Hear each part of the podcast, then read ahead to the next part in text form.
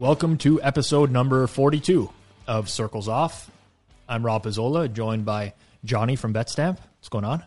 Nothing much. It's a fun day today in the office. Uh, we're ripping out the table games. This is uh, pool, ping pong. We've got uh, Jatoni, which is uh, Foosball. foosball for the. It's a, it's a different game. It is the, I believe the foosball tables have three defenders at the back, whereas the Jatoni tables have one defender with the angled.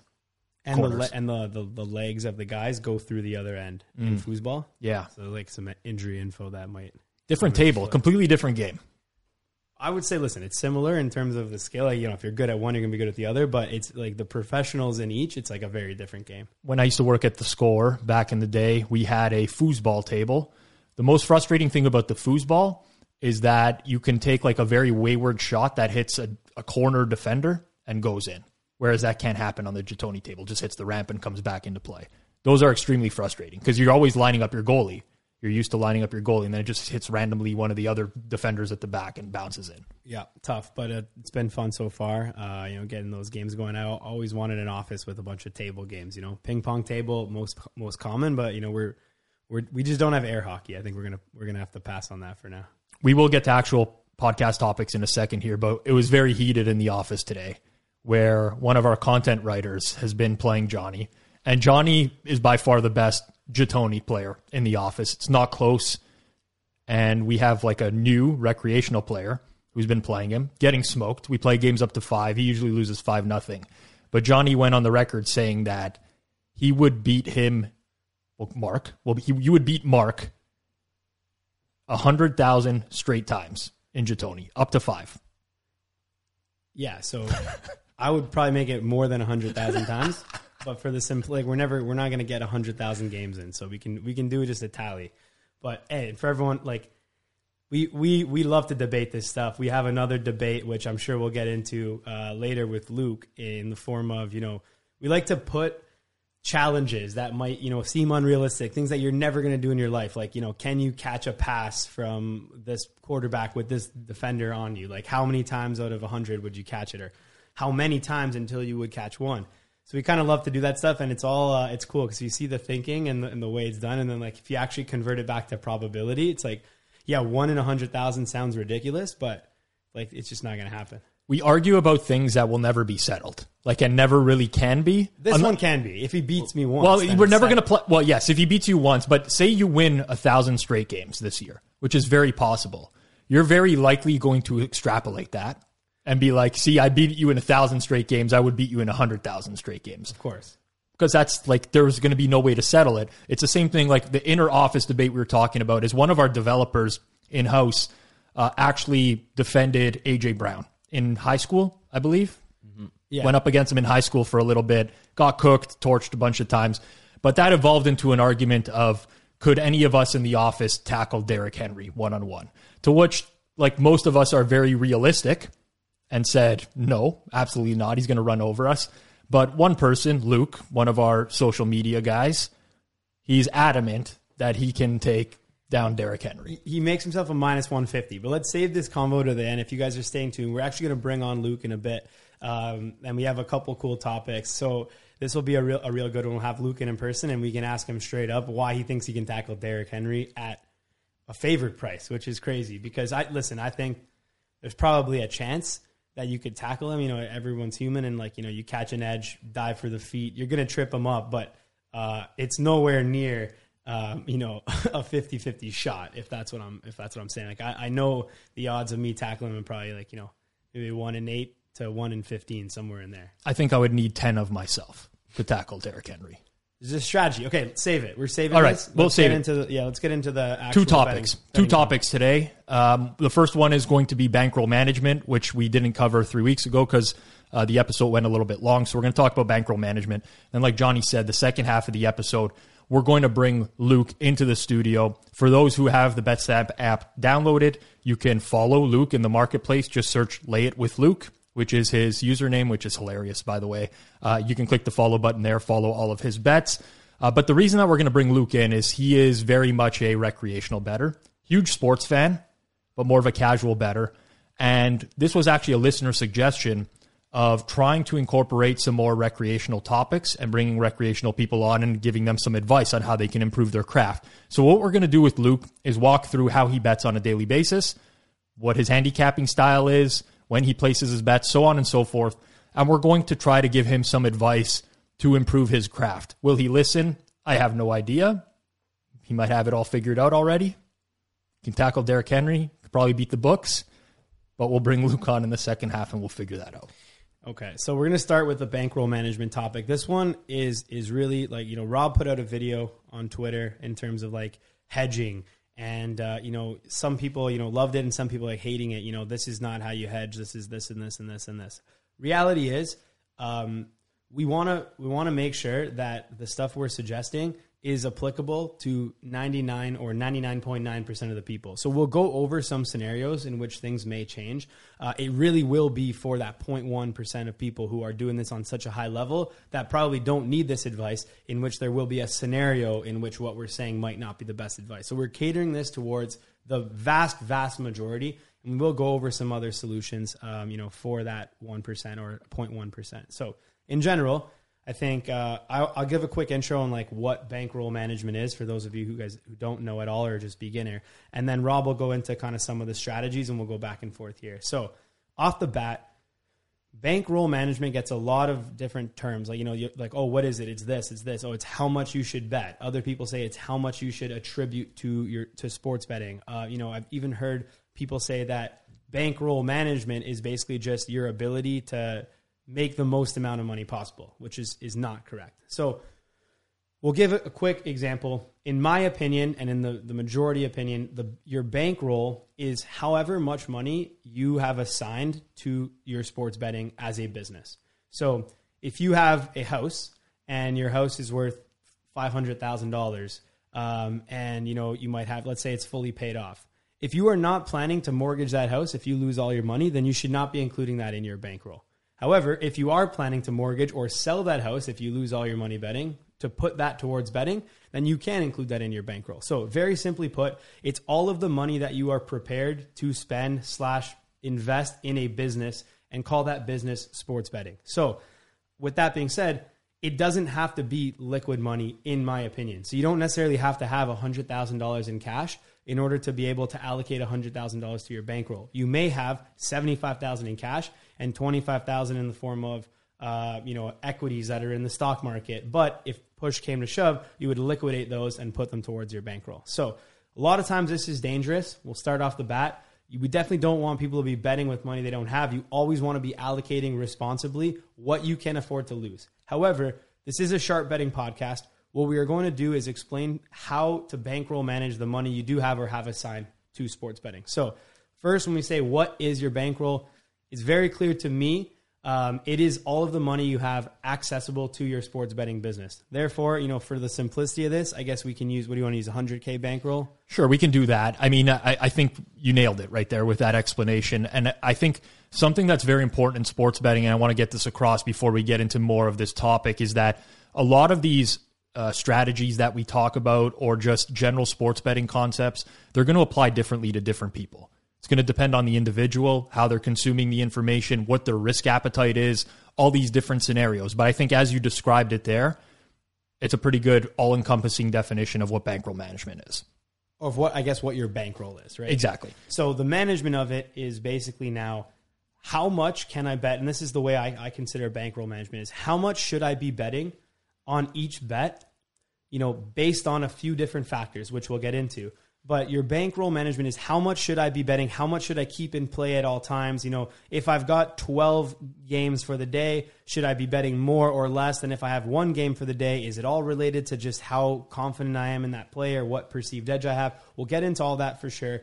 Um, but I guess Rob, you wanted to just start it off in terms of like the, the risk appetite. Yeah, for sure. So the first thing you're always going to do, like Johnny said, is you're going to determine what your bankroll is and the size of your bankroll. And that's going to depend on the individual. Like I said, it's going to depend on your life circumstances and your risk appetite.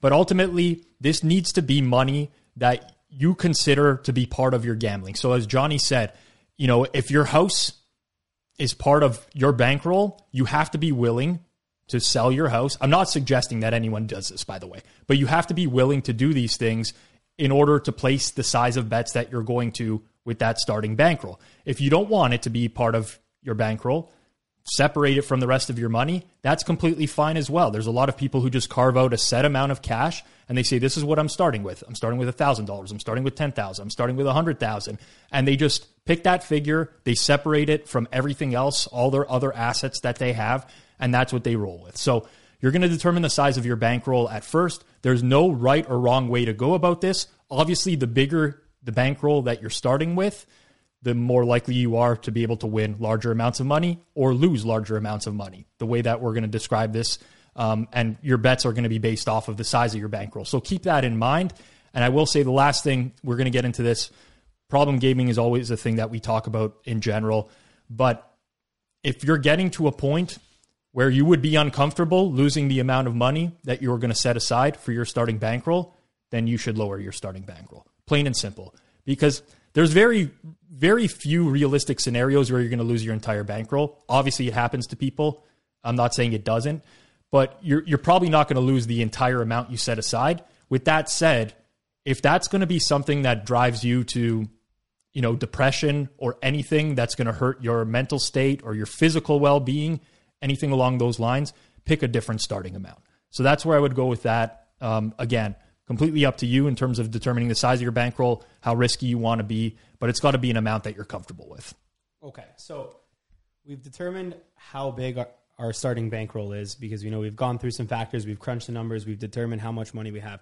What's up next is you have to determine um, what I call your risk profile, but it, it's also your style of better. So, you know, are you in betting to make money? And this is a question that a lot of people need to ask themselves, right? Are you betting recreationally to have fun or are you betting to make money? Now, this is a real issue and it ties hand in hand with bankroll management. I'm, we're going to we're definitely going to get into why, but in my opinion, I see too many people uh, or at least I won't say too many people, but I see a lot of people who try to bet for money, lose money because they are doing the wrong things, and then transfer and say, "Oh, I'm, I'm just betting for fun." right? You need to make a conscious decision. When you are starting to bet on sports, when you open up your first betting account, say to yourself, Am I going to try to make money doing this? Or am I doing this so I can sweat action, have a couple, you know, beers with my buddies, watch the games, maybe win a hundred bucks one day, lose a hundred bucks the other day, be happy one day, be sad one day, and just swing it and hope hope I make money, but no overall I'm probably gonna lose money.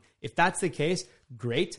I would say if that's the case, you don't need to bankroll manage. Now, a lot of people will say, ah, you should still be staking, whatever. At that point, your only rule of thumb is don't bet more than you could afford to lose and try not to obviously spiral out of hand and then get into problem gaming situations. If you know for sure you're in it for recreational purposes, then you don't need to really worry about varying bet sizes by the dollar or you know betting 97 on this and 103 on this. You can just flat bet 100 bucks okay? So that's the first one and it's, it's very easy. But if you are in that first category where you are saying to yourself this is my passion project this is my side hustle this is a thing i'd like to do and i want to see if i can win money at this which as we've talked about on this podcast multiple times is very very possible and not even super difficult to be able to make some money from sports betting then you need to go ahead and follow certain practices to make sure that the amount of money you have set aside grows proportionally and that you do not go bust. As soon as you go bust, you start all over, it's very hard to move it back up. So we always preach for sure. The one of the keys to this game um, is not making the most amount of money possible, one of the small keys to this game that flies under the radar is not going bust mm-hmm. so that you can stay in the game longer and continually compound your edge. All right. So I'll hand it over to Rob, but that's off the bat. So step one, you got to determine how much money you have in terms of allocating it to sports betting. And number two, you have to allocate yourself as a certain category. Am I a rec or am I a pro better? Do I want to win money or am I okay losing? And obviously, those two are the first steps. We'll hand it off to Rob for in terms of like, you know, staking sizes and we'll get into some more stuff. Right. So from there, you're going to choose a staking system. And there's no right or wrong here. There's a lot of different ways you can go about it. And a lot of it is lent to the style of better that you are. For someone who's able to quantify their edge, as an example, so we refer to them as originators. We've talked about originators on the podcast before. These are people who are coming up with their own probabilities for games. It's a lot easier to do some sort of staking system where you can, you know, we'll get into it in a second, but uh, some sort of confidence level or even further than that, Kelly criterion. But you want to determine what percentage of your bankroll you're going to wager on any one event. You don't really have to stick to this um, like like it's the gospel, for example. And also, depending on how much you want to risk, anyone's standard unit size can be different. So, someone who's more risk averse, for example, would probably be looking at some sort of wager that's relatively around 1 to 2% of their total bankroll. Whereas someone who has a higher risk appetite, maybe their average wager is a little bit higher than that. There are other factors involved as well, like Johnny pointed out off the top. That includes volume. So if you're playing a lot more plays versus someone who's playing one to two plays a day, that's going to adjust your staking system as well. But there's four that I can think of off the top of my head. Again, this is just kind of how I would lump in Uh, lump people into different buckets. But you have what's called a flat betting staking scenario, which is what Johnny said. You, you're you're probably a recreational better. This is not something I would advise to anyone who's looking to win in the long run, but you can still be a recreational better and employ some sort of bankroll management to help you over time. And flat betting is exactly what it sounds like. You're just taking a standard unit size, and that's what you're betting on everything. And if your bankroll goes up, you start with a $1,000 bankroll and it goes up to 1500 you're still betting the same amount of money regardless. It's just a pure flat betting strategy. The advantage to this, especially if you're a recreational better, is that you're not chasing losses for the most part, which is one of the biggest problems with someone who's casually betting on sports. You go on a losing streak of four or five games, you think you're going to try to win it all back, and all of a sudden you make bigger plays. So you start sticking to flat betting, finding the best price available to you. That's going to give you a decent chance in the long run of surviving. That's number one. The second is very similar, but rather than flat betting a certain amount, you do a percentage of bankroll for each play. So you say, my average bet is going to be 2% of my total bankroll. So if you're starting at a $1,000 bankroll, you're starting at a $20 bet. Now, as your bankroll grows or decreases, depending on your bets, you're still going to be betting 2% of that bankroll. So as you start to get higher, and maybe you're up 1200 1300 bucks 1400 your bets are going to start to get larger because you're still betting the same percentage as your bankroll goes down your bets are going to get smaller. Again, to Johnny's point, this is going to prevent you from going bust in the long run. So if you do go through these bad stretches, you're lowering your bankroll or your, your size betting during that time. Those are more of what I would call recreational staking systems. That's not to say I've never seen someone win flat betting or betting a flat percentage of their bankroll. It happens. People can win in the long run, but those are more recreational concepts.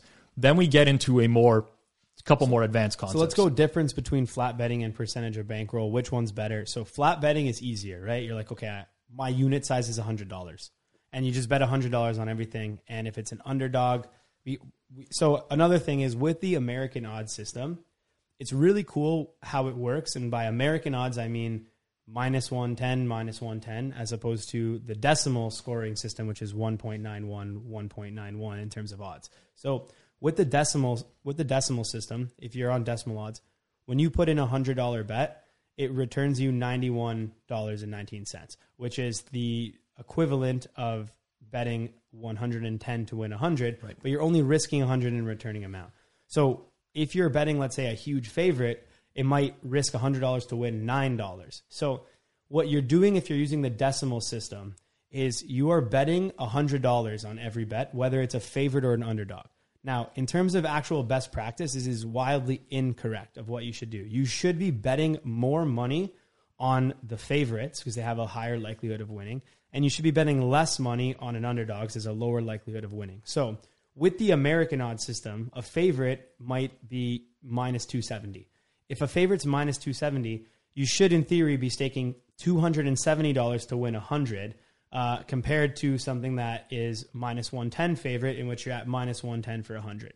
Uh, sorry, $110 for 100. Now, these systems are not 100% correct through everything, but this is a good enough wagering staking system yep. for um, for recreational bettors. What I typically do is on an underdog, um, just because people want easy. They want hundred dollar bet, fifty dollar bet, two hundred dollar bet, hundred fifty dollar bet. People don't want to you know start calculating I got 79 here, 123 here, and stuff like that. So, what I would recommend if you just want to do the flat betting method and you want to merge with American odds, this is what most people do. The best thing you can do is keep your flat bet. If you're betting a minus 400, risk 400 to win 100. If you're betting a minus 270, risk 270 to win 100. If you're betting a plus 100, risk 100 to win 100. On the underdog side, it becomes a little more difficult. So you can bucket this in. You know, what I would say is if you're betting something that is between plus 100 up to maybe roughly plus 130, plus 140, you can still probably bet the flat 100. Right. Once you get to plus 150 to 200, you should be cutting that stake in half. So you should be betting only 50 at that level. And then if you get something that's a super long shot, you know, maybe like a plus 600, technically speaking, should really only be betting like, you know, if we're keeping in flat increments, 10 or $20. So ultimately, what you want to do is make sure you're using this American odds betting system. It's really miraculous how it's designed like this, but don't feel the need to bet more on the underdogs because, you know, oh, it's only 100 bucks and it's going to pay me 1600 if I win a plus 1600. It's actually better to stake less on those and more on the favorites, despite the fact that obviously it's painful to lose a bet on a big favorite. So that is the benefit of the flat betting scenario for recreational bettors. And when we look at percentage of bankroll, what it also enables you to do, as Rob said, is if you win more money, then you stake more money. So what I would recommend uh, in terms of you know somebody doing a percentage of bankroll scenario, if you don't want to go through the whole ins and outs, calculate Kelly criteria and calculate everything, and you're just betting, you're just flat betting. What I would do is once a month, check your history in Betstamp, track everything in Betstamp, check your history, see what your new bankroll is. If you started off with a bankroll of a thousand bucks and now it's up to two thousand, then you should calculate a simple, easy way to do it. Just calculate your new percentage of bankroll. So let's say you're betting two percent a roll and you went up to two thousand dollars. Now you can bet two percent on the two thousand and maybe keep it like that for one month, right? And then at the next month, see how you did again, analyze your results.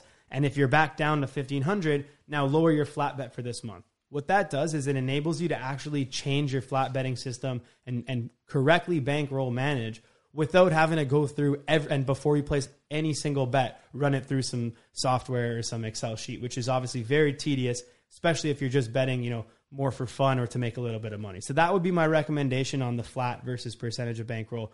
To be clear, I'd go percentage of bankroll, but you don't need to update it every second. You know, update it once a month and figure that out. Right. And f- for those who might not really understand why you would adjust your bet sizing accordingly, you can very easily find an odds converter online to convert the betting odds to a percentage probability. So someone might say, well, you know, why would I lower my my risk on a big underdog? Well, let's say you're betting something that's plus 1000. Plus 1000 is an implied probability of 9%, 9.1% to be exact. So you wouldn't want to risk the same amount on a bet that's only going to win 9.1% of the time as you would as that's on something that's a coin flip where you're expected to win 50% of the time or something even higher. And obviously, it would suck to lose something that's minus 1,000 anytime you bet it. I mean, that's just the reality of sports, especially when you have a big bet on it because, you know, you're risking more on a on a bet that's has an implied probability that's higher, an implied probability where you're more likely to win, but that's just how you balance action, plain and simple. So, very good points there. We'll get into the more advanced staking system, so to speak. Um, I'll start with confidence level staking, I will call it, um, and then we'll get into Kelly criterion. So, confidence level staking is the notion that you should stake more on a bet that you're more confident in, plain and simple. I mean, this might seem like common sense to somebody, but if you're writing down an NFL card on any given week and you got five bets that you're going to place for the NFL, but you're much more confident in one of the five bets, generally speaking, you believe that you have a larger edge on that bet and you should be willing to bet more on that. That's where we deviate from the flat betting system here. We're getting to a point now where you like a game a little bit more. You might not necessarily be able to exactly quantify your edge. You might not be able to say, well, this is a 7% edge, this is a 3, this is a 2, but intuitively you believe that this is a much better bet than everything else you're betting you're going to want to adjust your bet sizes accordingly. That's obviously a little bit more of an advanced concept. Some people might find over time that they're getting burned on their bigger edges. That's probably a good indication that you don't have an edge in the first place. Because if you have a lot of bets over the long run and you're tracking this, we will talk about tracking a little bit more, but I, I completely echo what Johnny said about tracking your bets and how important that is.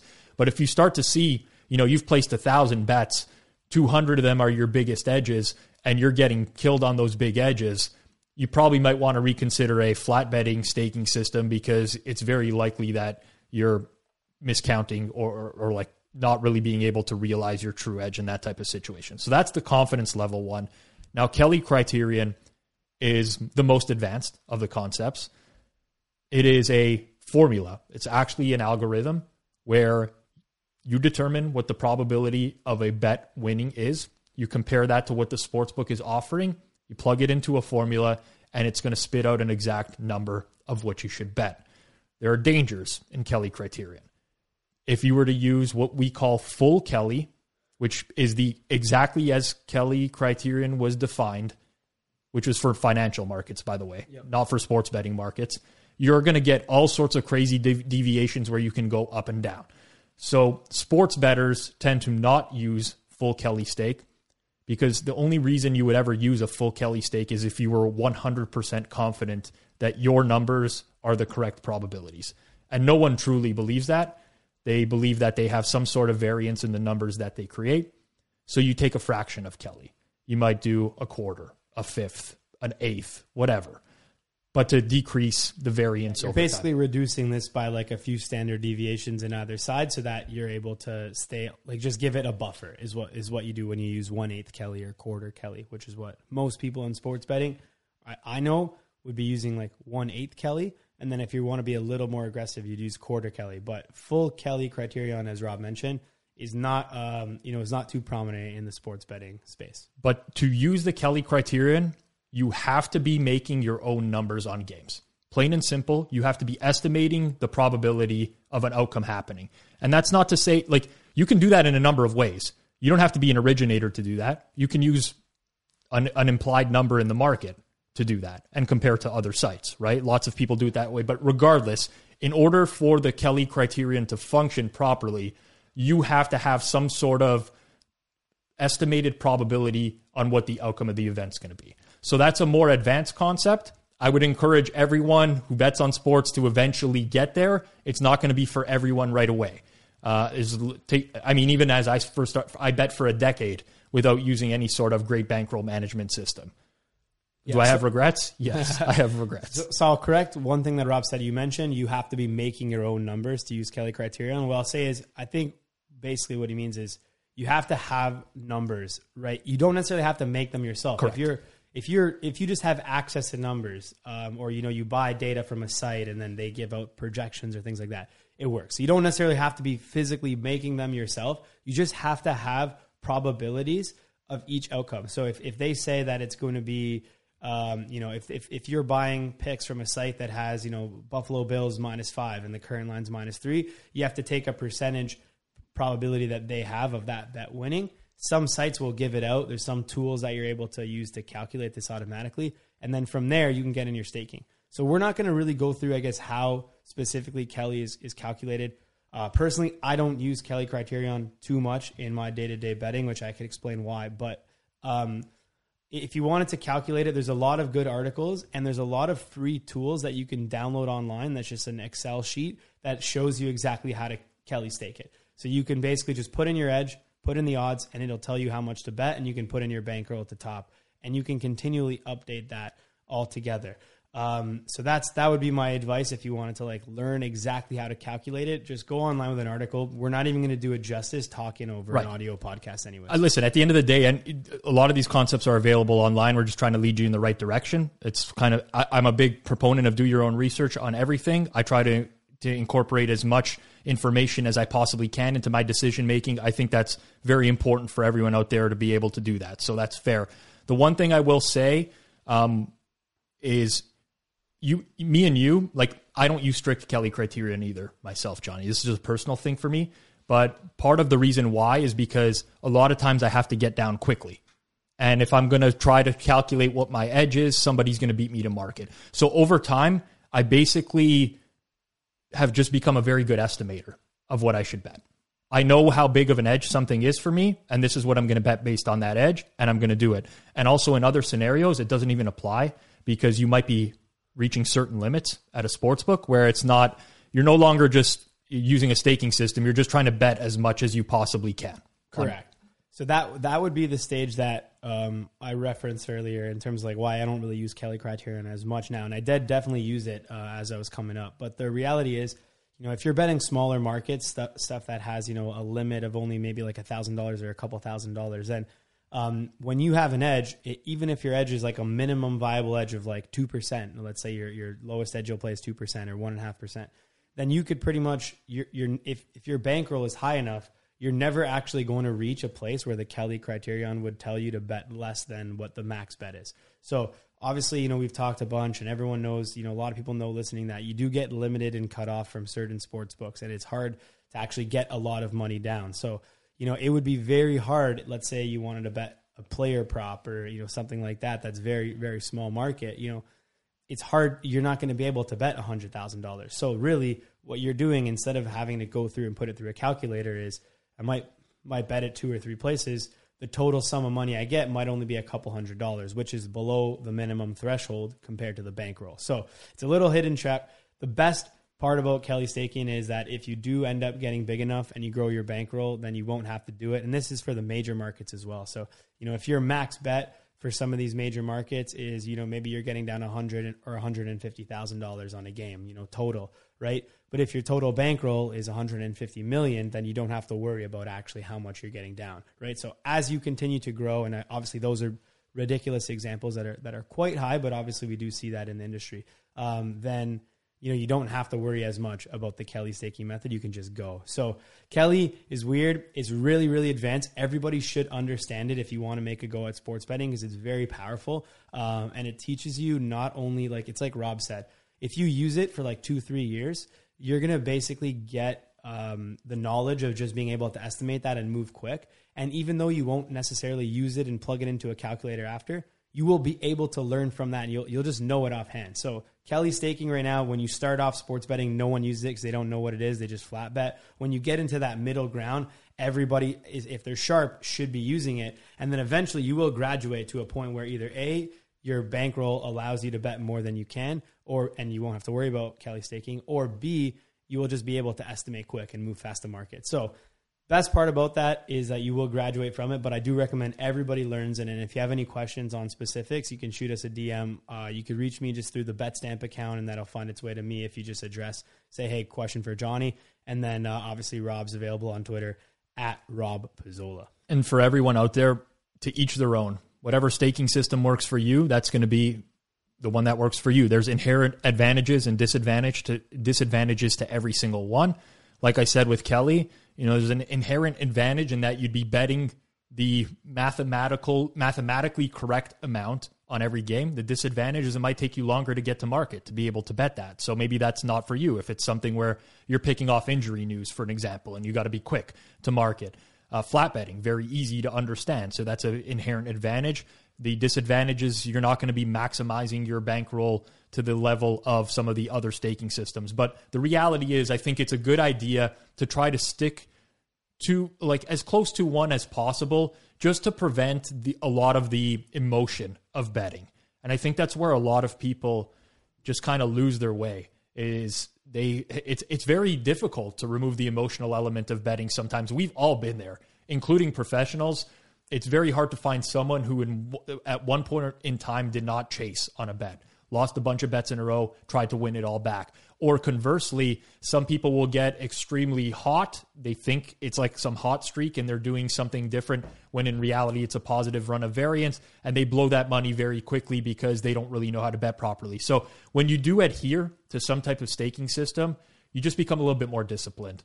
And I think that's a very important quality in a successful better. Yeah. And we talked about this on a previous episode, but in my opinion, you know, like the whole discipline thing is completely separate, right? So obviously stick to this as it'll probably help you be more disciplined. But the reality is like if you're a degenerate gambler who has got a gambling problem and you're just going to dunk money on anything no matter what, then like this whether, whatever staking method you use is not it's not going to matter because you're just going to find bets to dunk on. So actually like like bankroll management is is literally just how much should I be betting to optimize my total amount of money that I have to help me not go bust and to help me make the most amount of money possible. In my opinion, it has nothing to do with like be like you know, don't chase. Don't chase is not a good tip for ba- bankroll management. Don't chase is a good tip for not being a problem gamer or not being someone who's going to dunk your money away. It has nothing to do with actually managing it. So that's why we want to get into the weeds. I have a couple more tips here for bankroll management that I just jotted down as Rob was talking.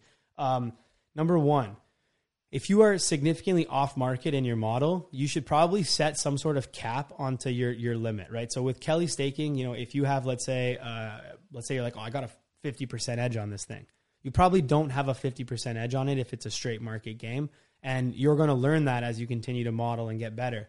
But that might tell you to risk a significant portion of your bankroll. What I would do is I'd still set a cap if you're originating yourself, just so you don't get into the scenario where you are risking too much because you're following the staking method, but what the incorrect input is is your your edge. So obviously with anything, it's like, you know, a garbage in, garbage out kind of system. And if you're giving them, I got a 25% edge on this, 30% edge on this, it's going to stake you out sizes that are way too high for you to be betting based on your model. So you should probably set some sort of cap or maybe regress your numbers if exactly. you're modeling to the market number so that no edge you have is bigger than like six or seven. And what that does is not necessarily cut plays for you, but what it'll do is just show you what your bigger edges are and you can play those. So that's number one. Number two is if you are using uh, only one model and you're betting a ton of games for that, you know, your model can be significantly off. So you should also be more cautious. You know, if you're betting 30 different sports and it's 30 different models or 30 different sources, um, then you know you can go ahead and just follow staking. But if you're only betting NHL using one model, obviously could get to a point where the, the garbage coming in is going to be your data and you're going to lose on that. So just be a little cautious. And then the last thing goes hand in hand with that anything you bet that is correlated needs to be reduced. So if you're betting Montreal Canadiens money line, Montreal Canadiens minus one and a half, you got to reduce that staking size. There's no rule of thumb as to how much you reduce it, but you cannot be betting a full unit on two things that are the essentially now obviously the Montreal Canadiens to win by two could could lose and the money line could win obviously if they win by one, but you absolutely cannot be betting the same amount, just a flat staking on both of those or whatever Kelly says, because they are super correlated in terms of outcome. One more thing just to add, and I'm going to add this because of personal experience of dealing with a friend of mine who bets high volume, who would have picked a staking size of, I don't know, two and a half percent, three and a half, three percent of his bankroll, and then bets 40 plays in a day. Well, what's 40 times 3%? It's 120%. How do you bet 120% of your bankroll? So you obviously have to adjust that play size depending on the amount of plays that you make. And it might seem like common sense. For those who use Kelly, there's obviously ways to do it and, and you can research about that. But if you don't and you're just doing some sort of regular staking, but you're playing high volume, you're going to want to pick a smaller percentage as your average bet size to avoid having 100% of your bankroll in play on every single day or exceeding the amount of bankroll that you have to play with, which obviously is illogical. So just something that's just like a pitfall. It doesn't affect a ton of people because no one, there aren't a lot of people out there that are playing that type of volume. But if that does apply to you, that's something that you have to keep in mind. Okay, so uh, that was it for bankroll management from Rob and I. Um, you know, if you have any advanced questions, you have anything you don't understand, shoot us a DM. You can even actually DM at Circles Off on Twitter, and uh, we'll be happy to answer any questions. Send us some advanced ones if you want us to cover another topic, or if you want Rob to make more of an advanced video on Kelly staking or any staking method in general. So that's it for that. Uh, we are also going to now bring in Luke, who, as Rob mentioned earlier, is um, you know one of the leaders here on on our social media team at Betstamp.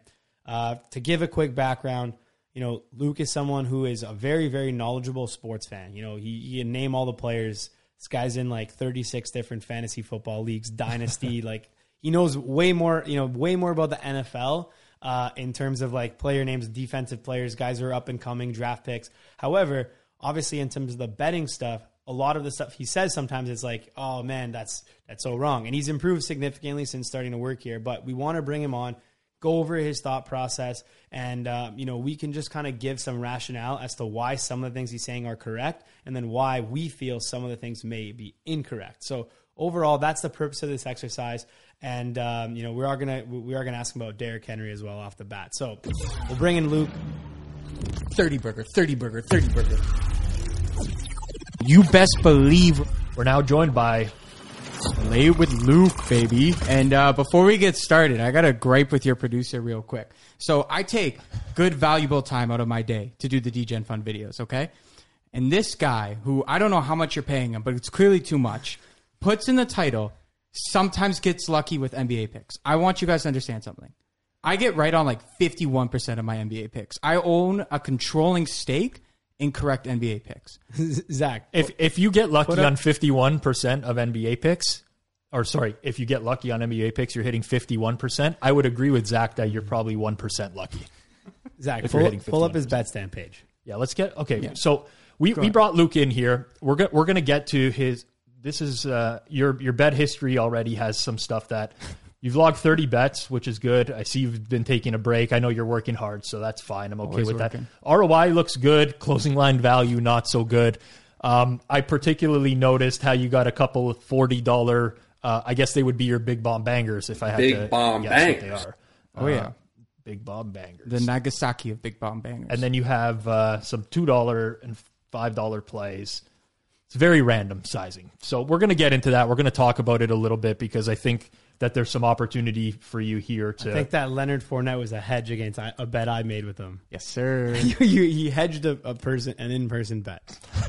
I, I bet him that Leonard Fournette would get 70 yards and a touchdown. I wanted to do him a solid, so I gave him plus 100 on Leonard Fournette, 70 total yards plus a touchdown, and he ended up pu- popping in 102. So cash that one, but I, I did see you hedge, so that's awesome. You know, you, you hedged off with anytime. listen, if, if the value, if the money, you know, as I said in the hedging video, if it's if it's you're not going to lose sleep at night because you lost a bet and you want to make sure you got something on it, then by all I gave means, him I gave him solid odds there, so the hedge wasn't even bad because he could have like Fournette could have just popped under seventy yards and a touchdown. He would have won both. No, the only bad part about it is Johnny's take that Leonard Fournette is the second best running back in the league. Other than that, everything's fine. I think he just does that to rattle you, though. I'm not. I'm not convinced he actually believes that. If he does believe that, I don't. I don't know. But I feel like you're just doing that to rattle him.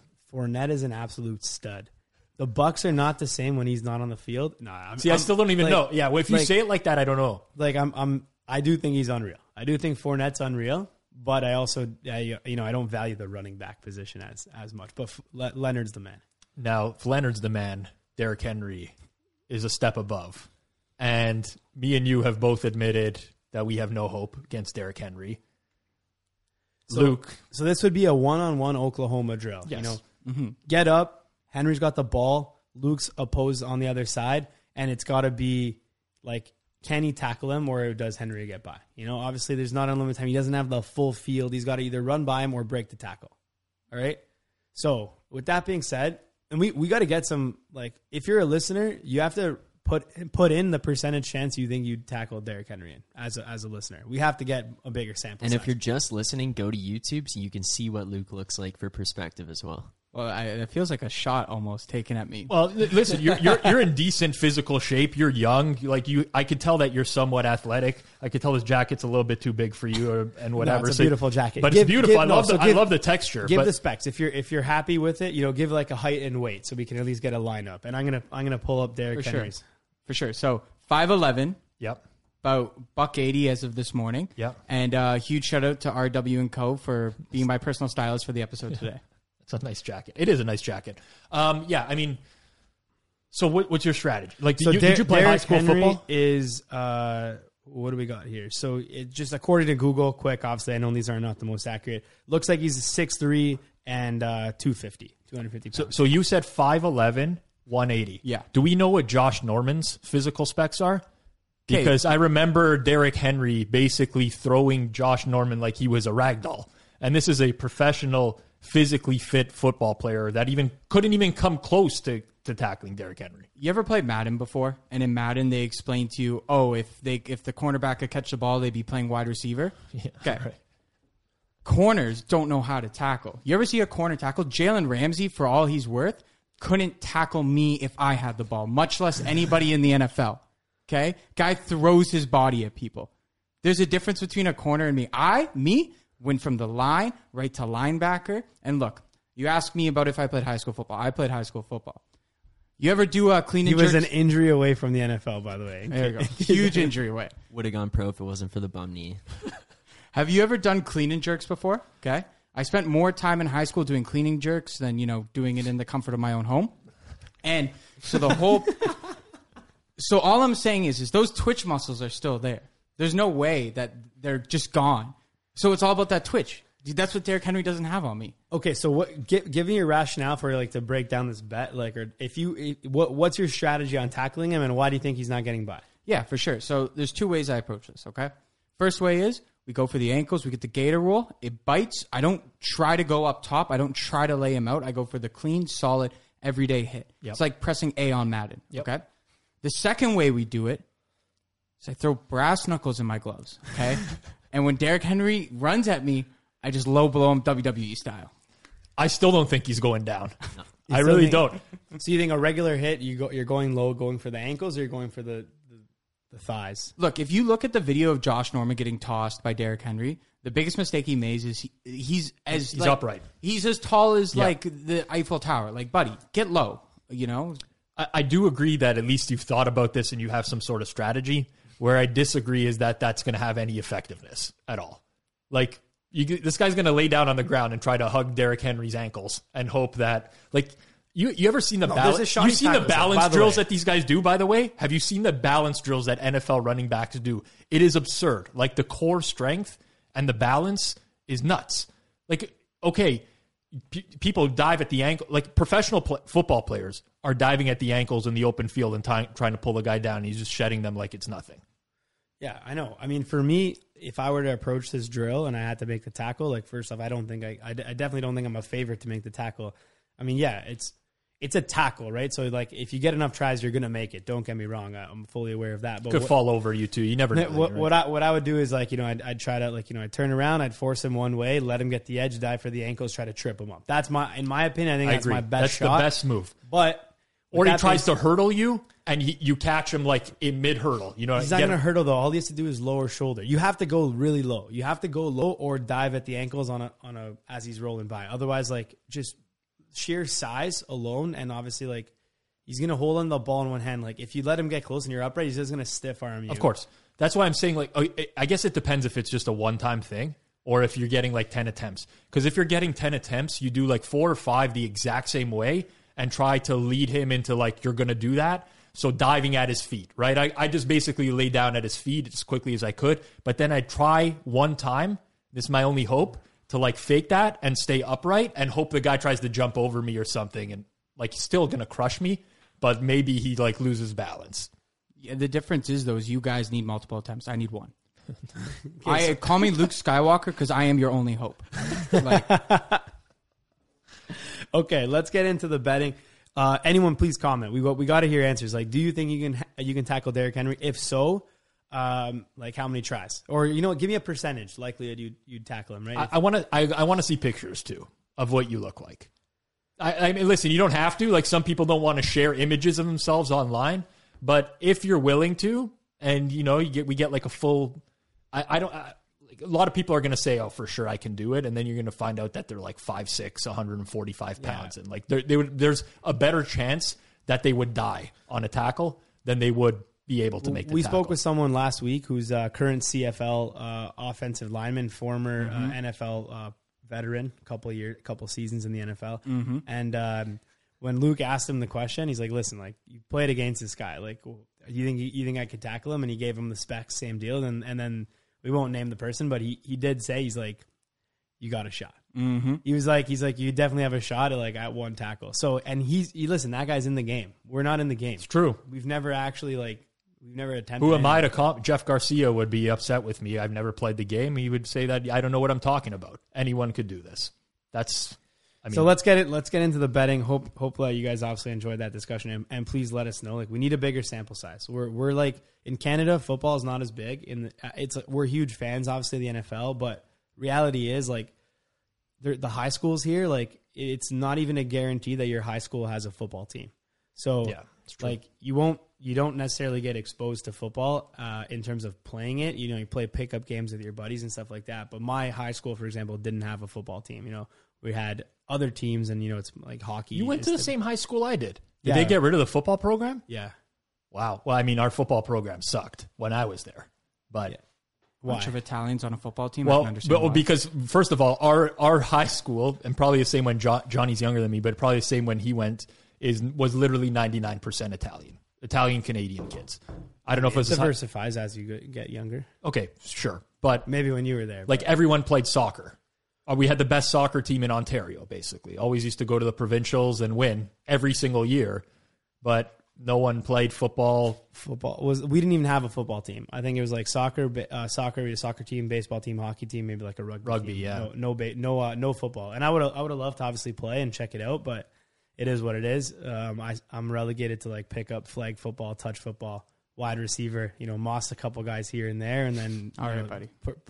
moss a couple guys here and there, tear my quad, and then never play again. That's that's the the life. Okay, look, before we segue into my picks and I get picked apart, I'm going to give you the best clickbait title you can possibly get. That's the camera, right? Derrick Henry, I challenge you 1v1 Oklahoma drill. Loser donates $10,000 to the charity of the winner's choice. Derrick Henry, do you hate charity? Big The people want to know. That, that's that's the easy. That's like the easiest way to like back in the day when I was a radio producer. That's kind of the always how we would try to get big name personalities on. It's like, you know, Philip Rivers. Call up the agent. Would be like, we'd be very happy to make a donation to the Rivers of Hope Foundation. And then like, if they declined, would be like, come on, it's like for charity. Let's let's get it going. So Luke is already a professional in trying to get the the celebrities and the athletes on. Uh, Charles Woodson, be happy to promote your wine company. Just come on, we'll talk some wine for five minutes. He's like, I'm in. Let's See, do we're it. never. It is never, literally, never going to happen because like, there's no way Henry could do this. No, he Like, can't. It's impossible. I mean, he would, he he would have to like do it behind the back of of his franchise. what we'll have to do, like the only way we'll be able to do this, which is nowhere even close to Garrett, getting Derrick Henry, but we'd have to get like a retired running back. We have to get like Ricky Williams, who's like 50 years old, and just like bring him out and and see what can happen. Like, it's not even a close to a comparison, but like no professional running back is doing these drills where they can get they'll, they'll they'll like participate in some random fun stuff, but it's not going to be any contact. Ricky Williams, he's 44. If we brought out Ricky Williams and he got by you, then you'd have to concede the Derrick Well, Henry. Ricky Williams would probably smoke a blunt before he went up against me. If I didn't tackle Ricky Not that there's anything something wrong, with that. Legal in a lot of states and provinces now. No issues with that. But uh, yeah, I mean, if if he did smoke a blunt, I mean, classified as a performance enhancing drug by the NFL, right? So Exactly. we would have to. I mean, we don't know if we can take anything away from that. I think he got suspended a couple times for sure for that. he did. Could we drug test Ricky Williams? No, we well, let's figure out if we can get a retired NFL running back who is not even 6'3 and 250 pounds and he and he passes you, you got to concede the Henry bet. If you tackle him based on how the form of that tackle is and how it goes, I may I may then back you. G- give me, give me Eddie Lacy. Eddie Lacy. Give me Eddie Lacy. I, I see. I was thinking Jerome Bettis. Now, like obviously, Derrick Henry has way more burst than Jerome Bettis, but I think similar type of physique, like bruiser running back, where going to run through tackles. Marion Barber the third. What, Remember we're- Marion Barber? Marion Barber, he yeah, just he good. that guy didn't know about going out of bounds. He never would go out of bounds. He would always cut back in bounds and just steamroll whoever was in his way. That's the kind of running back that I'd like to see you challenge. So we're saying the odds of me tackling Derrick Henry are so low that we now need to go to retirement homes to get Jerome Bettis out here. Come on. I, I, I would honestly just like to see Marion Barber try to run through you. That's it. Like I, he he might you might be able to tackle him just based off of him and trying to hit you so badly that he falls over you. But it would be fun. No, a better guy to get all time Trent Richardson. Trent Richardson. I mean, He Rit- played he played in the CFL, no? I don't I don't know if he ended up going there, but Trent Richardson's one of like the biggest busts ever at running back, right? I remember when he got traded, I thought it was such a horrible trade at the time. Little did I know about running backs back then. But yeah, his yards career yards per carry is ugly. Very, very bad. He did play in the CFL. Saskatoon. I could Saskatchewan. label him. Saskatchewan. So yeah. I, I could know the label CFL him. teams? In 2017, he played. Trying to tackle uh, Derrick Henry. He got 48 attempts for uh, two, 259 yards. Not bad. Four- Yeah, 48 attempts for 259. In the average, CFL? Average, average 5.4 yards a carry. Yeah, that's not bad. Two touchdowns, though, only in four games, and he got one catch. But what was his success rate and EPA per play? Yeah, we got to, like, uh, they don't even. The track CFL will track that in by CFL. 2040. Yeah, they'll they start don't even tracking. track those metrics in CFL. All right, Luke. Let's let's walk through your betting here. So first of all, what are you what are you betting for? Like, is it entertainment? Are you actually trying to win money? Is it a combo of both? Like, lay it down as what are your goals as a better? Yeah. So uh, lay it with Luke. We'll lay it down real quick for you. So the goal is to buy my mom's a house one day. But if we don't get there, it's to get to hundred dollars in each sports book. That's about Okay. that's about it. The goal would be is to get to a point where, you know, I've gotten enough money in each book that I can give everybody the finger in this office. Got it. now, what like what's your typically your deposit? So when you say you want to get to 100 in each book, you're depositing like 20 bucks to start. Depends. Depends how confident. But in I'm that, feeling. but in that range. yeah, NFL season, I'll be I'll, I'll put more in. Um, but for the most part, it kind of dwindles depending on the sport. Okay. As you can see from his betting history, you know, he's betting anywhere from like two bucks on some long shots or some regular games, all the way up to maybe like forty bucks if he feels confident. Hit analysis really quickly there, uh, Zach, just so we can see his average bet size. So his average bet's thirty dollars and ninety one cents right now, and he, And he has a hundred dollar bet in there. It's a big bomb bangers. And it's a bing bong banger, that hundred dollars. Okay, so let's walk us through. You obviously do DGen Fund picks for us. We all do within the office. For those who have no idea what DGen Fund is, I'll just lay it out there. But um, about a year ago, we started what we call the DGen Fund, where the co-founders Johnny and Julie and, and myself put in some money, and the goal for us was to just line shop our way to hundred thousand dollars uh, by finding like whatever we wanted to bet on. It didn't matter whether like what it was. If we threw something out there, we'd find the best line available in the market and bet it. We've been able to grow that, had ups and downs, but the whole DGen fund now is part of the Bet Stamp office. Anyone within the office can throw a pick in there as long as it's the best available number, and we do actually bet these as well. So Luke's been doing these up and downs for you as well, but I want to know what goes into your process. Like if, if you come into the office, first of all, do you just start handicapping in the morning? Do you do start doing it the night before? What's like you picked the Charlotte Hornets for us today? Like every time they're playing, I pick Okay. the Charlotte Hornets. So what goes into that? Walk me through how you locked in the Charlotte Hornets bet today. Yeah, I just want a pair of big baller brand shoes. But but what? So no, like that. Let's actually Okay, be serious. okay. Like, why do you why do you pick? Like, so when you're like, yeah, Charlotte's a good bet. What's the re- rationale behind it? Are you looking at the players? You're looking at injuries? Like, what is it? Yeah, so for sure. With Charlotte, I'm going to be honest with you, they should be higher in the rankings in the East. Right now, they What do you are mean by rankings? Like seeding? the seeding. Like Should they're more wins than yeah, they're in seventh place right now. They've been battling injuries throughout the season. So Kelly Oubre's been out for a bit. Gordon Hayward just got COVID. He's out. Look, they're one star center or power forward away, and LaMelo Ball and Bridges are going to take them to the promised land. They look as like right now. If you were to tell ask me like who are the two up and coming teams in the East and the West, it's Memphis and Charlotte. Both of them are built with the proper point guard to lead them to the promised land. Okay, so with Charlotte specifically, you're of the opinion that the market is kind of sleeping on them. They should be ranked better than they are. Do you use any sort of resources whatsoever in your handicapping? Like, do you go to any website specifically, look at stats? What, what break that down? First thing I do is check injuries. If LaMelo Ball is out, probably should not bet on the Hornets. Always check injuries first, you know?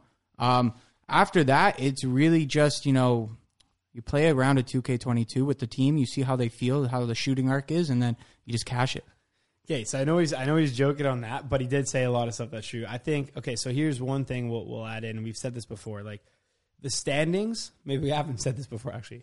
The standings do not matter. Okay, Meaningless, completely What- meaningless. especially in something like the NBA where there's so many games and and literally like the teams that like they don't even care to finish first for for whatever reason like the the best teams typically will actually not even finish first over the past 3 seasons at least they've just been trying to rest players and stuff like that so yeah I'm looking at the standings right now and what I'll say is like it doesn't matter the the actual rankings. So this is a really good one, and um, you know, obviously, like you look at the East, and like the Bulls are in first in the East. No, like the Chicago Bulls are going to be an underdog versus a a, a vast amount of teams. Like they would be an underdog at a lot of teams, including some teams in the East, such as we look at, um, you know, for example, like Milwaukee or Philly. Like they'd be.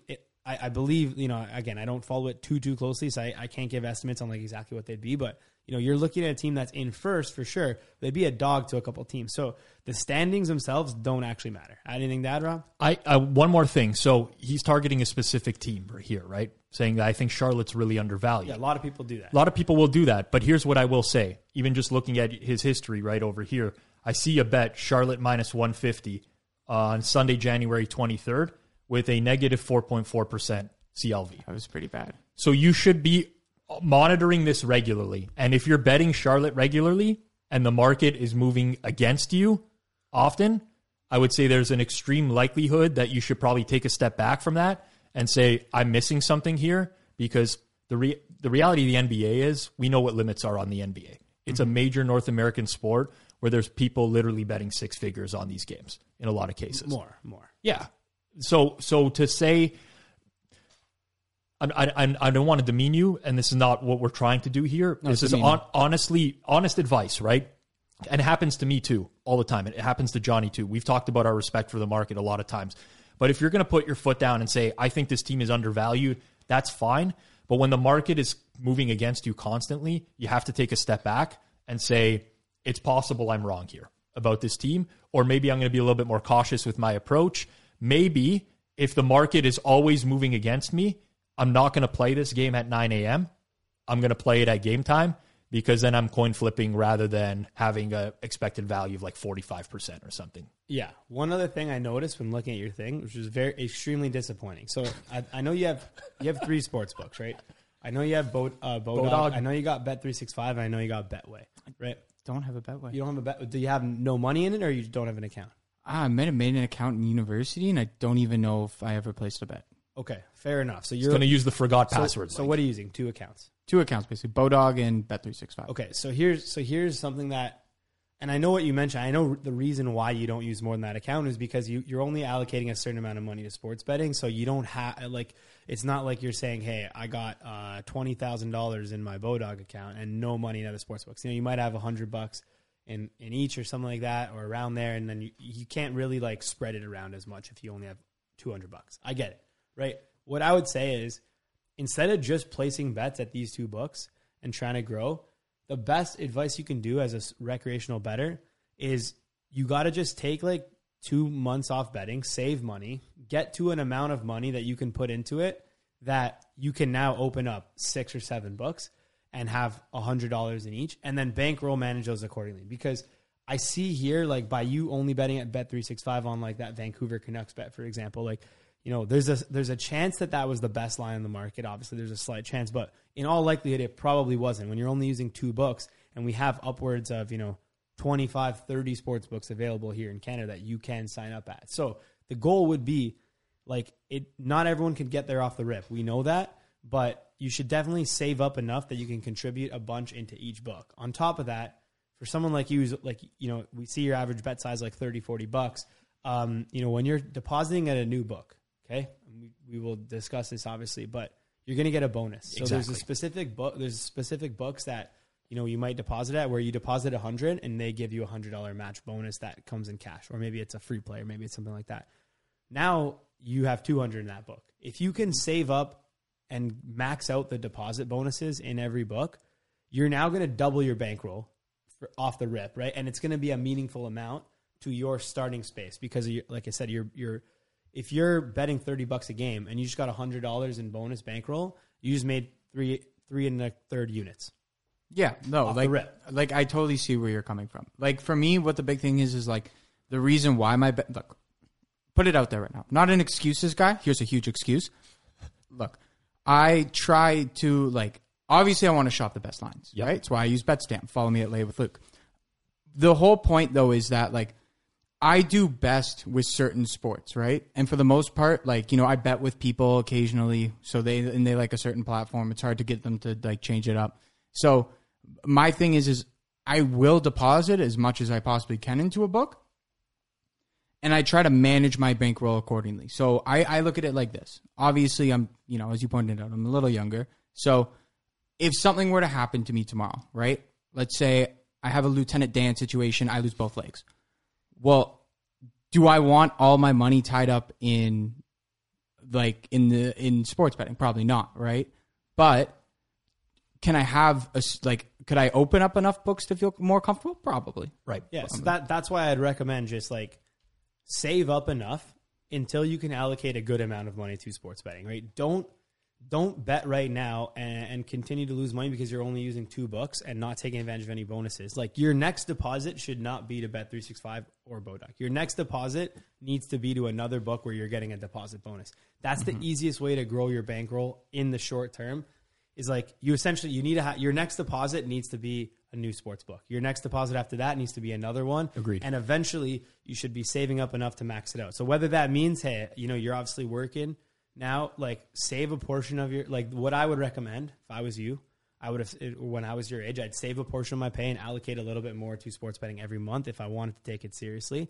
And eventually, I'd build the whole portfolio where I don't have to worry that you know I don't have like because you're 100 percent right by the way. And it's something we went over in the beginning. There's if you're starting out, or you're a college kid and you just turned 21 or 19 in, in Canada, the legal betting age, like you in all likelihood it's probably not the best use of your money to dunk three three thousand dollars into uh, ten different betting. sports books. Yep. However, if you can save that up and start going, start with two hundred, win a little, process withdraw, put in another, put in another. You can build it up slowly and make sure that you're able to basically find success in that. That's the one, the main thing you're doing wrong, in my opinion, is that. Okay. On top of that, we'll get into the injury stuff that you mentioned. Like first things, look at injuries. I'll let Rob take that one. Well, uh, you, you're looking at things that are the entire market is aware of mm-hmm. and have already been priced in. Unless you're looking at injuries or getting the injury information and you're going and acting very quickly before the line moves, the reality is all that information is public knowledge. Everybody's using it. Mm-hmm. It's already priced into the number. So it might feel like you're getting an edge. A lot of people do this. I did this for 10 years, literally with hockey. This Peter Forsberg is out for Colorado. Like I'm fading them tonight. It's it's stuff that's already pre- factored into the line. It's already been bed into shape. So from that point of view, I don't really think that there's anything valuable in looking at the injury specifically, unless it's some sort of new breaking information. Um, it, it now listen, there is a likelihood, albeit very very low, that the market is wrong at times or is maybe overpricing a certain player, underpricing a certain player. I can say that from my experience, it's happened in certain sports. So maybe you can be onto something there. I'd just be a little bit more cautious. The one standout to me though, so yours was the two sports books. For me, I look down your bet history.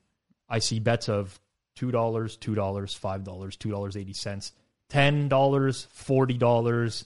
We got some fifties, eighty two fifty. That was like a hundred dollar bet there. So walk me through how you decide how much you're going to put on a bet. Yeah, for sure. So it, it comes down to confidence at the end of the day. It, it's going to sound so stupid. It doesn't sound stupid. Well- it doesn't at all. Look, every time I go with my head, I'm always 100% wrong. The gut feeling has been pretty sound up to this point, okay? Um, when I, especially when I go to do NFL betting, that's where my like my bread and butter is. I, like the joke at the office is, I'll put it out for the world to know. I've got like thirty something dynasty fantasy football teams I'm managing. Right, my whole life on weekends is revolving around football. Right. If I can't use that knowledge to win a bet here and there, then I'm doing something wrong Okay. right? I'm an above average fantasy manager, I would say. So, you know, the goal is just like for me is, you know, I look at injuries. That's a big thing, right? Another thing to consider as well is well, the like if I'm betting, you know, let's say like a Ja'Marr Chase anytime type of thing, right? I'm not going to take Ja'Marr Chase anytime if the one cornerback who's going to be covering him is like a Jalen Ramsey. Right. It's a shut down play. That's why I hammered Tee Higgins and Tyler Boyd. In terms of kind of like what I do when I decide to pick a like a size of a bet, it comes down to how comfortable do I feel with that player, team, play. Like for example, AJ Dillon over three and a half yards. That one right there. The guy's got massive legs. Are you telling me he's not going to break up for three and a, over three and a half yards on a rush? Like, First carry, I assume that is. yeah, yeah. Like, come on. Like that's that's a That was a winner, man. one. That was a winner against who did they play in that game? Uh, what was that? San San Fran? Looks like yeah. it. So eleven dollars. Okay. Um, fine. I I listen. So ho- T- hold up, hold up. So when you're betting like Ja'Marr Chase anytime though, and you're like, oh, Ramsey's covering him, are, like, so that's factored into the line, right? So Ja'Marr Chase with uh, versus a harder uh, defense is going to be like know, plus differently. 120, or sorry, plus 160, and versus an easier defense where uh, Cincinnati's going to score a lot of points, they're probably gonna, he's probably going to be like minus 110. So does that do you factor in the odds at all? Like, do you convert it to a probability? Like, you play a lot of fantasy, you should actually be able to have some solid edges in the NFL player prop market. Yeah, so for sure. So honestly, I'm going to be real with you. I try to avoid wide receiver ones if I can help it. Um, there's a lot of really high quality wide receiver two and even wide receiver threes out there who get the ball a lot. So for example, Michael Gallup when he's healthy does he gets up there. And then even Cedric Wilson when Gallup is out does phenomenal. Like I I always take a look at those guys. And then in terms of like if I am going to bet a wide receiver one, knowing they're being covered by like a Jalen Ramsey or a James Bradberry, I'll also look at what the over under is on that quarterback's uh, like interceptions for the game. So, for example, if it's Joe Burrow who publicly has said that he will force the ball to Ja'Marr if he has nothing else, I will look at how many interceptions he will have for the game. I haven't done it yet, but it's probably something I'm going to look at the Super Bowl for for putting up. Okay, I have two pieces of advice for you. I think that you are. I'll, I'll, I'll give them to you out loud. You don't have to take the paper; it's on the paper. But Can I'll, I have the paper after? I'll give you the paper after, so you remember. But if you don't remember these, I think you're hopeless at any point anyway. So there's nothing going to help you. But no, uh, I, I completely get your style. I understand the the desire to want to handicap something or feel like your knowledge is contributing to your bet. I totally get that. But I think the biggest problem I have with the way that you speak is that you're not price sensitive. So what I mean about that is that you're targeting people to score a touchdown, for example, if you're betting any time touchdown score, without being aware of what the price even is on it. So my suggestion to you going forwards, it's more work, but I think it's a good exercise in general, is to put a percentage probability on what you think that player is to score a touchdown before you look at the odds and make the bet. Okay, so basically you're saying like if You're you're, you're thinking that you're you're you speak in in uh, like concrete. I've seen this around the office, right? Like Ja'Marr Ja'Marr, Chase is Chase is, getting going to score a touchdown this week, but we, it's not. It doesn't have to be just yes and no. Mm-hmm. It, you have to think probabilistically, and it's not really that hard. Like you can just say, like I think there's a sixty percent chance chance Ja'Marr Chase is going to score a touchdown. You can very. I can even set up a spreadsheet for you, whatever you want to do, but it's it's good for you to learn on your own, where it converts that to odds or the opposite way around. You just put in 60%, then you put the sportsbook odds in, it converts that, and you bet your edges. But I think you'd be better served doing that in the long run than mm-hmm. just to target a specific player because a lot of times. That's all, like Johnny said. That's already factored in the price, right? If Ja'Marr Chase is going up against Jalen Ramsey versus going up against just a a, a scrub quarterback, Richard Sherman. sure, Richard Sherman, He's a great back in the day. back in the day, yes, but like then the prices are going to be very different on for, for him to score touchdowns. So I would say number one, try to get more price sensitive. Number two, the bet sizes. You have basically made it so that you need to win your big bets in order to profit, which is fine. We just did a whole segment on bankroll management. Scroll up to the top, Zach. Sorry, while we do this. This is like a confidence level type of thing. That's Talk about fine. an all-time time though to lower to two dollars I know exactly. and go and go four. but, but but it's fine if, if it's fine to to adjust your bet sizes based off your confidence. Mm-hmm. I I th- I think like I preach that. I suggest that you do that. But when you're betting two dollars and on some plays you're betting eighty dollars, you need to you need to bring that range closer together. Is what I'm saying because you've now made it to the point where you basically have like forty percent of your bankroll in play right? If you deposit 100 bucks into two books, Bodog and Bet365, and you're betting $80 on one of the plays, you basically have 40% of your bankroll in play on one. That's a lot to have on one play. Mm-hmm. Like you would need to have a massive edge in order to bet that size. So, in my opinion, and again, you're everyone bets however they want to. You can ignore this advice. You can do whatever you want to, but based off your betting habits and patterns, and a lot of people do this, I would suggest just bringing that range closer together. Instead of doing a bunch of $2 bets and a bunch of 40, 50, 60, 70, $80 bets, do some 5s, 10s and 20s and make that some sort of and and vary them based off of your confidence level, if that makes sense. No, it totally makes sense. It totally makes sense. Yeah, like, look, let's be real. I'm looking at this right now. Like, look, I love my Canucks. Like, shout out Elias Pettersson, but you know, yeah, let's be real. Was there a need to place that bet? Probably not. Well, you got screwed on that one. I will say, like, Thank you. because not not because of the outcome of the game. he got a minus No, no, five no. a- five point one. He, he bet that game. He bet that game the night before, I believe, and it, and he got screwed because Spencer Martin, the third string goalie for Vancouver, started in net. Massive downgrade. So of course you're going to get minus five percent CLV. You didn't get. I know Vancouver. You're going to say, oh, Vancouver was winning the game two nothing. They lost three two in overtime. They got slaughtered in that game. Spencer Martin was the only reason that it was actually close, and, and he was the third string goalie. But so I don't want to just look at the results based stuff, but timing I think is very important as well, mm-hmm. right? Like you have the advantage where you're not betting a whole lot on games, and again, to each their own. Doesn't matter. I never bet shame in terms of sizes or whatever. But if you want to bet something the day before, you have the luxury of being able to do that. Like if you get some sort of hockey information the day before of like you know, this guy's going to be a net the following day. There's not a lot of professional money that's coming into the market that early. So you have the luxury of betting early. You don't have to wait till game day. You don't have to wait till an hour before the game starts. That's something that you could probably vary as well. I think when you're more of a recreational better, you do have a better chance if you're getting involved in the early markets. Yeah, for sure. I mean, look, the Canucks one, be straight real with you, was for a TikTok. Yeah, I know. Like, Okay, And it was a fire TikTok. it was actually a pretty good one. I So laughed. okay, so here's the here's the key takeaways, and me I guess we can close off. Number one is uh, best best thing you can do is think of these in terms of probabilities and, instead of just like absolutes, right? Instead of saying Ja'Marr Chase is going to score a touchdown or AJ Dillon's he's going to get above three and a half yards, say like, man, I think he's going to do that four in every five, and because he's going to do it four and five, that's a good bet in my opinion, right?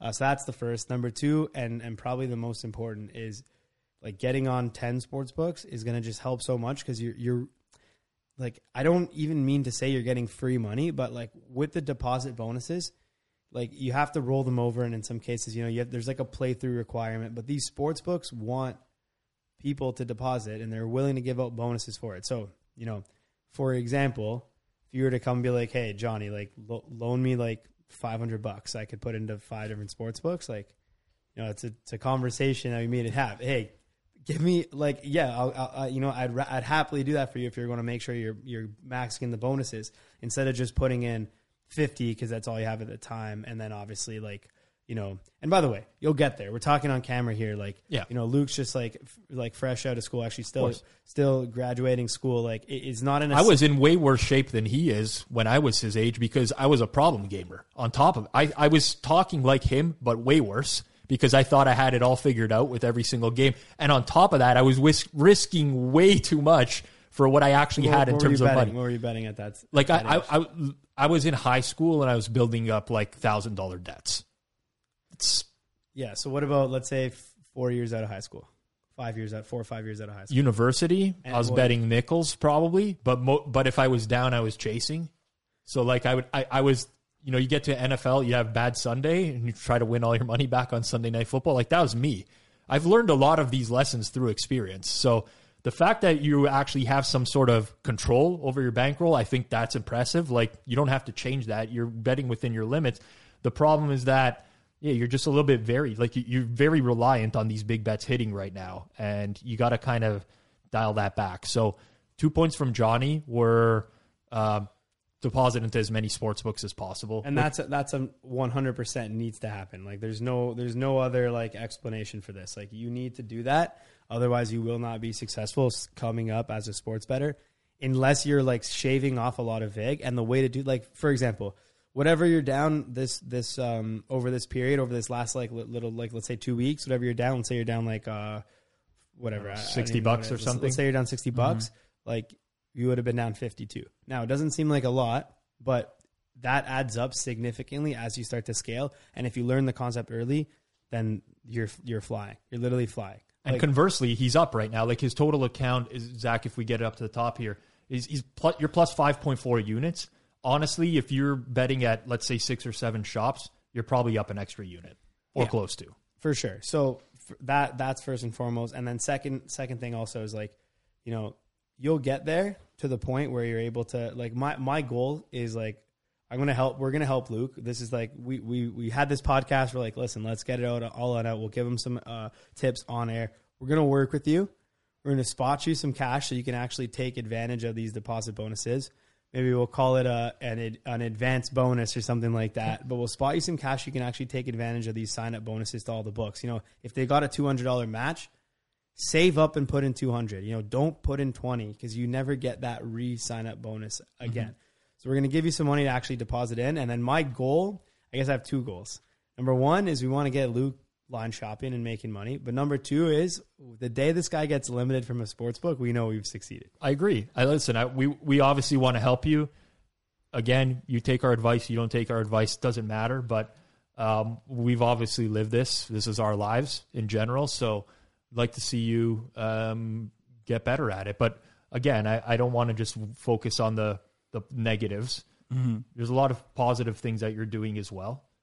Eh, is there? Keep bet track. Well, you're you're tracking your bets. There's a lot. you're tracking your bets. That's a positive because at least you can review your bet history at some point and say, well, you know what, this isn't working for me, or I'm consistently, I have consistent negative CLV when I'm betting NBA. Maybe I can cut out NBA. Now, intuitively, you might already like you think so. You think you're better NFL better, right? For sure. Right.